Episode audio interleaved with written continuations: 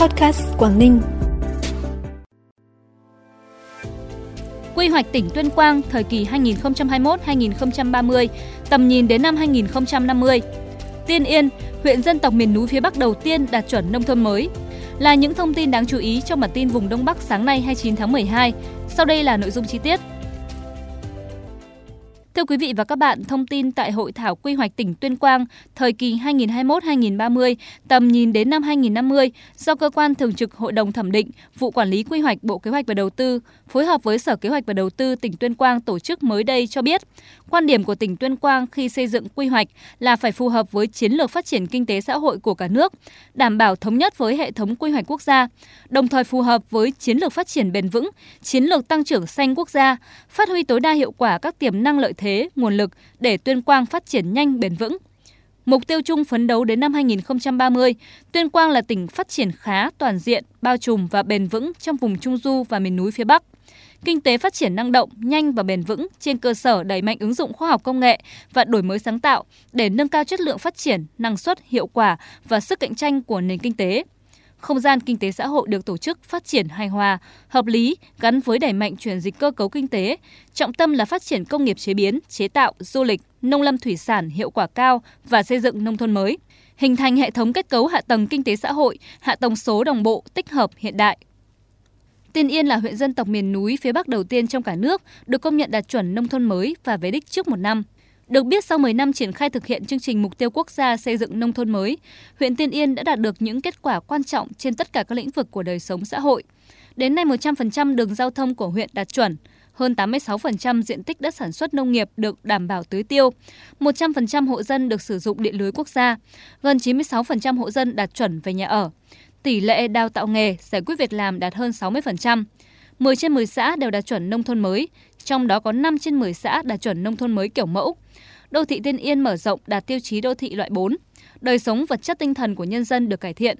Thu nhập bình quân đầu người đạt hơn 62 triệu đồng một năm, tăng gấp 4,5 lần so với năm đầu mới triển khai chương trình. Tỷ lệ hộ nghèo trong toàn huyện đến nay chỉ còn 0,1%. Với những kết quả đạt được trong xây dựng nông thôn mới, huyện Tiên Yên đã được công nhận đạt chuẩn nông thôn mới, được Chủ tịch nước tặng thưởng huân chương lao động hạng 3 và tỉnh Quảng Ninh tặng thưởng công trình phúc lợi trị giá 10 tỷ đồng. Tin từ các doanh nghiệp Hiệp hội Logistics Việt Nam cho biết, từ ngày 28 tháng 12, cửa khẩu Trà Lĩnh, tỉnh Cao Bằng cũng tạm đóng do dịch COVID-19 bùng phát mạnh tại đây.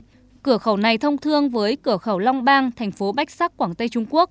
Nhiều xe hàng lên biên giới, thay vì hướng các cửa khẩu tỉnh Lạng Sơn, chuyển qua Cao Bằng cũng kẹt luôn tại đây. Không biết nên quay về hay đi tiếp vì chưa có thông báo rõ ràng. Theo bà Phạm Thị Ngọc Thủy, Giám đốc điều hành Văn phòng Ban Nghiên cứu và Cải cách Thủ tục Hành chính, hiện nay hàng nông sản bị tắc ở các cửa khẩu không xuất được, chưa có cách tháo gỡ. Đặc biệt đối với nhóm hàng quá cảnh vào Việt Nam, gồm hàng nông sản từ Lào là chuối và mít, sầu riêng nhãn của Thái Lan, thì khó hơn. Vì là xe hàng quá cảnh nên doanh nghiệp muốn cho xe quay đầu để tiêu thụ hoặc tiêu hủy tại Việt Nam phải xin phép Bộ Công Thương. Nhưng hiện nay doanh nghiệp không rõ quy trình thủ tục sẽ cần bao nhiêu ngày và các bước tiến hành ra sao. Nếu hàng hóa bị hỏng không thể chờ được, phải mang đi tiêu hủy, thì phương án tiêu hủy thế nào cũng chưa có cơ quan nào hướng dẫn. Gần 2.000 mặt hàng kích cầu tiêu dùng nội địa đã được trưng bày quảng bá tại chương trình Kích cầu tiêu dùng nội địa gắn với cuộc vận động người Việt Nam ưu tiên dùng hàng Việt Nam trong tình hình mới do Sở Công Thương Thái Nguyên tổ chức. Chương trình có sự tham gia của 26 doanh nghiệp, hợp tác xã, cơ sở sản xuất uy tín trên địa bàn. Các đơn vị đã trưng bày quảng bá, giới thiệu và xúc tiến tiêu thụ 150 dòng sản phẩm với gần 2.000 mặt hàng đặc sản vùng miền, sản phẩm công nghiệp tiêu dùng, nông sản, thực phẩm đạt chuẩn an toàn, các sản phẩm có tiềm năng xuất khẩu của địa phương, sản phẩm ô cốp như chè, gạo, tương nếp, bánh trưng. Chương trình nhằm mục đích gắn kết xúc tiến thương mại với thúc đẩy sản xuất, cung ứng dịch vụ trên địa bàn, đồng thời tạo hiệu ứng chuỗi sự kiện kích cầu thương mại, góp phần khôi phục và thúc đẩy phát triển sản xuất tiêu dùng, tuyên truyền thay đổi nhận thức và hành vi tiêu dùng của cộng đồng đối với hàng Việt. Chuyển sang những thông tin đáng chú ý khác. Mô hình trồng dâu tây hữu cơ gắn với du lịch trải nghiệm đang là một điển hình trong phong trào khởi nghiệp của đoàn viên thanh niên huyện Quảng Bạ, tỉnh Hà Giang. Khu vườn dâu tây rộng 0,36 ha của anh Viên Anh Minh nằm giữa tuyến đường từ làng du lịch cộng đồng thôn Nậm Đăm đến khu du lịch nghỉ dưỡng Hmong Village là một mô hình mới hứa hẹn sẽ cung cấp cho du khách tới vườn có nhiều hoạt động trải nghiệm thu hái dâu tây và chụp hình. Toàn bộ khu vườn được trang bị hệ thống tưới nhỏ giọt, được điều chỉnh từ một bảng điều khiển tổng. Vườn được canh tác theo hướng hữu cơ nên chất lượng sản phẩm đảm bảo an toàn. Dù mới triển khai trồng được hơn một năm, song mô hình đã và đang cho thấy sự độc đáo, khả quan và được ngành nông nghiệp huyện Quảng Bạ đánh giá cao. Với phương châm là tạo ra sản phẩm an toàn cho khách hàng. Ngay từ đầu, nhà vườn đã có trang Facebook Quản Bạ Dâu Tây Viên Minh để giới thiệu về quy trình sản xuất dâu tây, bán hàng online. Hiện tại vườn dâu tây của Minh đang cung ứng cho tiêu thụ nội tỉnh và một phần nhỏ cho du khách đến tham quan. Mô hình trồng dâu tây kết hợp trải nghiệm tại xã Quản Bạ của Viên Anh Minh đã giành được giải nhì cuộc thi ý tưởng khởi nghiệp trong đoàn viên thanh niên do tỉnh đoàn Hà Giang tổ chức.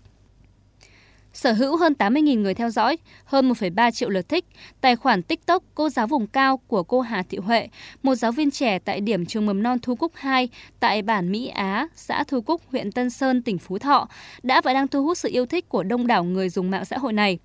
Cô giáo trẻ Hà Thị Huệ bắt đầu tham gia mạng xã hội TikTok từ nhiều năm trước. Sau khi bắt đầu đăng tải những nội dung về cuộc sống con người ở bản Mỹ Á, bản có 100% người dân là dân tộc Mông. Những clip của cô giáo trẻ bắt đầu trở nên nổi tiếng. Từng hình ảnh trong các clip được cô Huệ đăng tải đều chân thực cảm động. Với một trái tim chân thành, yêu nghề, yêu trẻ, cô giáo Hà Thị Huệ đã mang cuộc sống của các em học sinh tại Mỹ Á đến gần hơn với cộng đồng và ngược lại, mang tình yêu thương và sự sẻ chia tốt đẹp của cộng đồng đến để sưởi ấm các em học sinh của Mỹ Á xa xôi. Phần cuối bản tin là dự báo thời tiết khu vực Đông Bắc Bộ hôm nay 29 tháng 12. Theo Trung tâm Khí tượng Thủy văn Quốc gia, khu vực Đông Bắc Bộ từ ngày hôm nay đến hết tuần nhiệt độ sẽ tăng dần. Ban đêm duy trì nhiệt độ từ 12 đến 15 độ, vùng núi 10 đến 13 độ, vùng núi cao có nơi dưới 8 độ, có khả năng có mưa tuyết và băng giá. Ban ngày nhiệt độ cao nhất từ 16 đến 19 độ, vùng núi có nơi dưới 16 độ. Dự báo những ngày Tết dương lịch, không khí lạnh tăng cường sẽ gây mưa và giảm nhiệt. Thông tin về thời tiết cũng đã khép lại bản tin vùng Đông Bắc hôm nay. Xin chào và hẹn gặp lại.